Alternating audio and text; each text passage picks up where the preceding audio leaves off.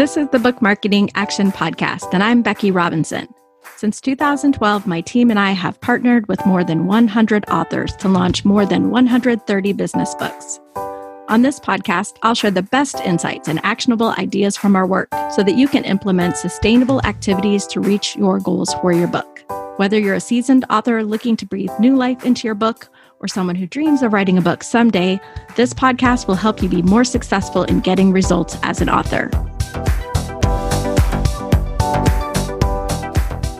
Hello, everyone. This is Becky Robinson, and I am so excited to welcome you to the very first episode of our new season, season two of the Book Marketing Action Podcast. Here at the Book Marketing Action Podcast, we want to give you information that you can immediately implement to increase your influence and market your books more successfully. And I am so thrilled today to welcome as our first guest of the new season, Peter Winick. Peter, welcome. How are you? Hey, I'm great. Thank you so much for having me.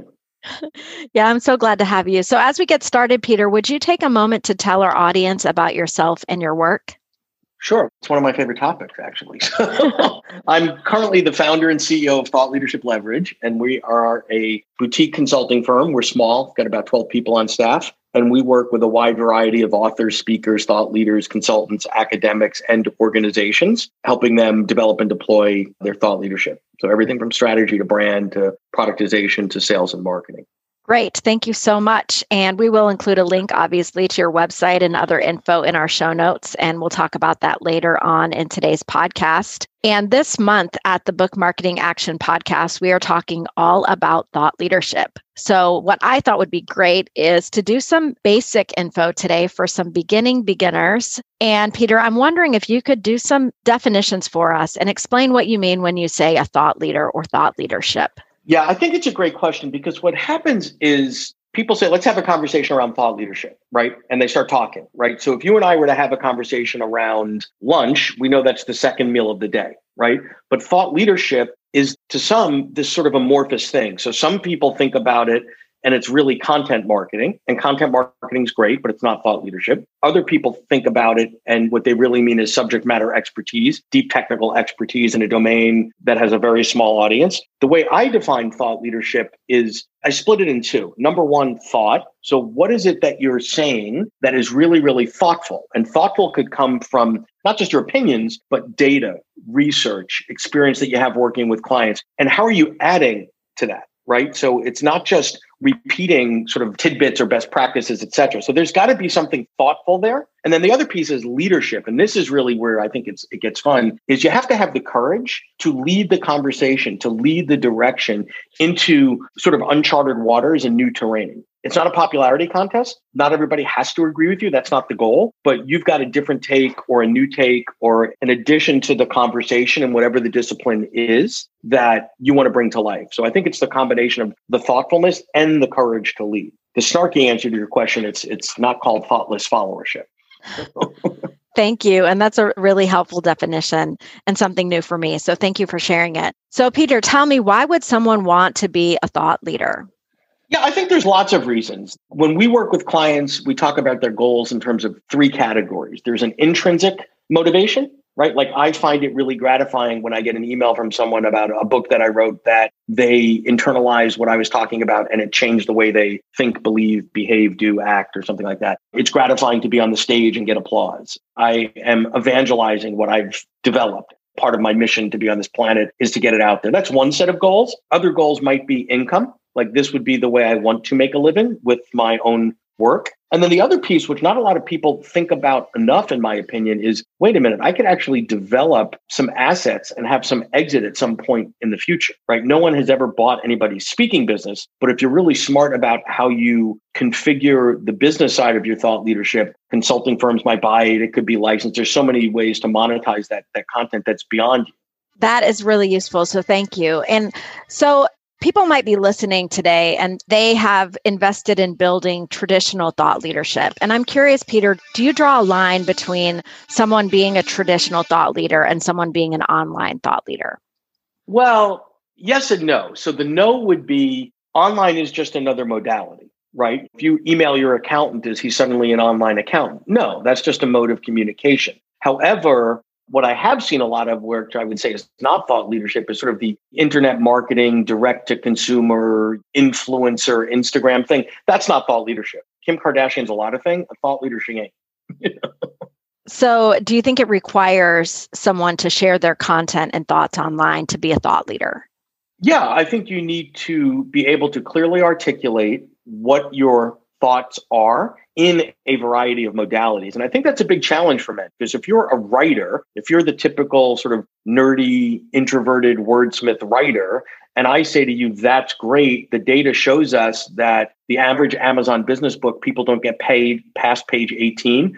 That's a problem. So, what do you need to do? So, part of what you need to do is have the courage to try other modalities, try short form video, try infographic, try other means that might not be your in your comfort zone and might not be your sweet spot, but you have to reach people where they are. And not everybody, I'm old school. I'm probably like you, Becky. I love I read two, three books a week, but I'm not normal. That's not the way you typically get people's attention. Well, it sounds like that's the leadership side, the courage to go to places to share your thoughtful ideas with the world. Well, it's the leadership and it's also the marketing side, right? So if you're an academic that typically communicates the way academics do, lots of footnotes and you know lengthy and whatever, and you're trying to resonate with a sales audience that's got the attention span of a gnat, that's not going to work. And something has to change, and they're not going to change. So if you really want to connect with a specific audience, the objective is the burden's on you to meet them where they are. Got it. How can someone know if they're a thought leader or not, Peter? Can I just declare, hey, I'm a thought leader about book marketing? Or when do you know yeah. that you've arrived or so, achieved that thought leadership status? Yeah, so it's interesting. So I've been at this a long time. I've been at this for about 15 years. And when I started the business, the term that made me cringe was guru, right? So everybody was a guru, everybody was a guru, whatever. Now, thought leadership is almost there. So my rule is number one, don't ever, ever, ever bestow that title upon yourself. That is like total jerkdom. It is for others in the field that you're in to bestow upon you. It's a term of I don't know, it's a term of respect. It's a term of recognition. It's a term of, hey, I know that Becky's a thought leader in the world of books and book marketings and such. That's for me to say. If you introduce yourself as, hey, I'm the greatest thought leader on book marketing, I'm immediately doubting the credibility. I hear that. And I'm with you, Peter. I can't stand it when people say, oh, I'm a social media guru. Please, no, thank you. All right. So, what are some steps that someone can take if they aspire to thought leadership? It's not something we can bestow upon ourselves, but for someone who's listening who would like to become someone who's recognized by the market as a thought leader, what are some steps that they would take to get there? Yeah. So, everybody wants the three steps to success right? That's what everybody wants. Here's the easy way out. I think the way that you have to think about that is number one, what's the strategy? What are the goals and what are the objectives? And then everything else is quite frankly a tactic, right? So why is it that you want to be a thought leader? What does that mean to you? Does that mean in one role and want to make a living doing it this way? Does that mean that I want recognition on a global stage? I want to be invited to doc. What does it mean? Get really clear about what it means, what the outcomes are, and what you're willing to invest time, energy, effort, and money. Once you're clear about that, then everything else is a tactic. So, for example, I have a lot of clients come to me and they get book obsessed. I'm writing a book, writing a book, writing a book, whatever. Great. What are the goals? So, if I were to talk to you a year after that book's out, what are the goals that you'd like to achieve? And if they don't have any clarity around that, I feel comfortable telling them now is not the time for you to write that book until you can answer those questions. So I think it's the same with the thought leader. Why do you want to be one? What does success look, look like? And reverse engineer it. If it's about ego and recognition, that's cool. If it's about I want to take my consulting fee or speaking fee from X to 3X, that's fine. If it's about scale and impact and you want people talking about your stuff when you're not there, that's cool too. But I think oftentimes people get too focused on, I'm going to be a Twitter expert or a LinkedIn influencer or whatever, whatever. And it's like, okay, to what avail? Yeah, what's the end goal and what are you working toward? And Peter, I talk to our clients a lot about that as well. So it's helpful to have that reinforcement. So I'm curious though, what are some important consistent actions that you think someone who aspires to thought leadership should be implementing? What are some of those tactics that you recommend to people who hope to build and deepen their expertise yeah. in thought leadership? Well, I think a couple things. Number one, the key issue is consistency. Key issue is consistency. So oftentimes what happened is I can actually take a look at what someone has put out in the world and probably lay that over their calendar and find the lulls. Oh, when I have the time to, I'll do a lot of stuff. So you've got to be methodical and you've got to be consistent. So in terms of actions, the first step is to define what am I, right? So I call this the solve for X. So there's lots of people out there in the leadership space, in the management space, in the resilience. And the world doesn't need another book on whatever it is you're writing. It needs a good book with a different perspective. So you have to define what your platform is. Once you define what your platform is, the action steps are to get out there and continue to do it and consistently do it and listen louder than you speak. We might think that, wow, I just came up with this short form video or this blog. It's the best thing I ever did. And you put it out to the universe and crickets right? Nothing happens. Okay, well, that's information. On the other hand, you might come out with something and say, I'm almost embarrassed to hit send on this because I think it's not good. I was a little fuzzy that day, whatever. And all of a sudden it gets a lot of response. It's not for you to judge, right? So, wow, what was it about that piece at that time in that format that got it to resonate with people? And then make another bet there and make another bet there and keep pushing and listen and sort of get over yourself and listen loudly. The market will tell you what it wants from you. I love that. Thank you so much. That is such good insight of really listening to the feedback that you get about the ideas that you put out into the world and use that to adjust and show up with that consistent thoughtfulness. Thank you so much, Peter. I love that. So, one of the things that we do here on the Book Marketing Action podcast is that we end every single episode with some action steps that people can take immediately that will help them, again, grow their influence online and market their books. So, I'm wondering if you could suggest a couple of action steps for people now here at the beginning of 2021 who may be thinking about how to grow their thought leadership, how to contribute value to online conversations. What would you recommend as some great next steps we begin the new year?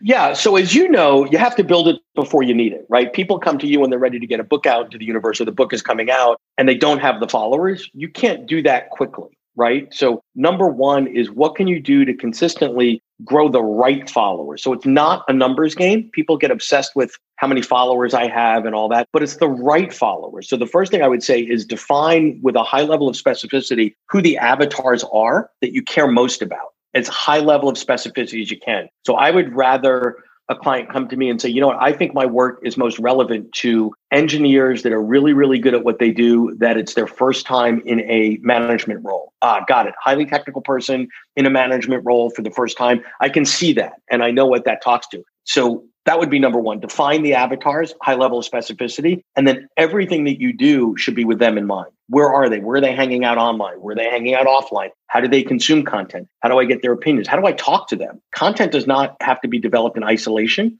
And thought leadership doesn't have to be developed in isolation. Start talking to those folks. Ask them about the problems. Be really clear around the pain points. So my time is limited. So as a result of investing, I don't care about the 25 bucks for the book. I care about that's five hours of my life. What am I going to get out of that? What's the outcome for me? What is that going to help me do, think, act, behave, believe differently? And I think you got to get really clear on the avatars, the pain points, and meeting them where they are. So that's a great one. And really quickly, in case we do have some of those beginning beginners who may not have a lot of marketing expertise, would you mind to define avatar? What do you mean when you say avatar? Yeah, so we spend a lot of time with clients defining the avatar. So one example is someone comes out and say, "Hey, I'm a leadership expert." I say, "Great. Who does this apply to?" Oh, everybody. Okay. Well, unless you're Coca-Cola or Procter and Gamble, you don't have the marketing budget to market to everybody. And by the way, it probably isn't for everybody. So an avatar is a definition that is representative of the markets that you serve. And typically people might have two to five of them. And it's usually some combination of psychographic and demographic. It's not married women 35 to 45 with children. That works for CPG companies trying to sell breakfast cereal or something. But in this case, it's a combination of it could be where they sit in the organization. It could be are they open minded? So it's a combination of the psychographic and the demographic. And it's really hard to craft good avatars, which is why most people don't do it well. How about a second action step today, Peter? Is being able to articulate the pain points that you solve, right? So I think that's sometimes thought leaders get stuck in their own stuff. And thinking about it from the other perspective of, okay, great, that's interesting. You may be smart, maybe you're world renowned, whatever, but what kind of pain relief is this? So I know that I have a headache, I take Tylenol, right? I know that if something else hurts, I get an antibiotic, whatever. What are the pain points? That is a terrific one. So, if you're listening today and you are going to implement one or both of these pain points, I would love to hear from you. You can always email me, Becky at weavinginfluence.com. Tell me about the avatars that you've identified for your work and tell me the pain point that your work solves. And I would love to see you take action on the amazing ideas that Peter has shared with us today. I'm going to ask one more question. Peter, you had a great idea about how we need to listen loudly when we are creating thought leadership. Is there an action step that you can recommend as a way that people can practically implement that great idea yeah, oh, that you t- had about listening yeah. loudly? So, one is it basically people tend to be linear thinkers. So, I'm going to create something and then I'm going to publish that something and then good things will happen. So, I'm going to write a book. People are going to buy that book and then people are going to hire me to do A, B, C, and D. So one of the things that we look at is wait a minute, part of the creation process can be a business development process. So if I'm writing a piece, article, book, whatever, on this pain point for this avatar, don't make it theoretical, right? Make it concrete. So why don't I talk to three people that look like the avatars that might be suffering from the pain that I'm alleging that I alleviate? And ask them what they think and marry that against my models, frameworks, and methodologies. It's a great way to create better thought leadership. And it's also a great way to develop relationships that can turn into business opportunities for you. Great. Thank you so much. So, as we wrap up today's episode, the first one in the new season, Peter, I'd love it if you could share with our listeners how they can get to know you more, find out more about you, and where the best places are for them to connect with you online. You could email me directly at peter at thoughtleadershipleverage.com. You can find me on LinkedIn and then the other places you could find us are thoughtleadershipleverage.com, which is the website. And then we also have a podcast as well, which is Leveraging Thought Leadership. And that's on all the usual podcast places, iTunes, Spotify, etc. And we've got, I think, about 280 episodes so far. So you might be interested in listening to some of those. Yeah. And I think one of them is with me. So we'll put the link to my episode with you, Peter, in the show notes in case people want more from the two of us. yeah, right.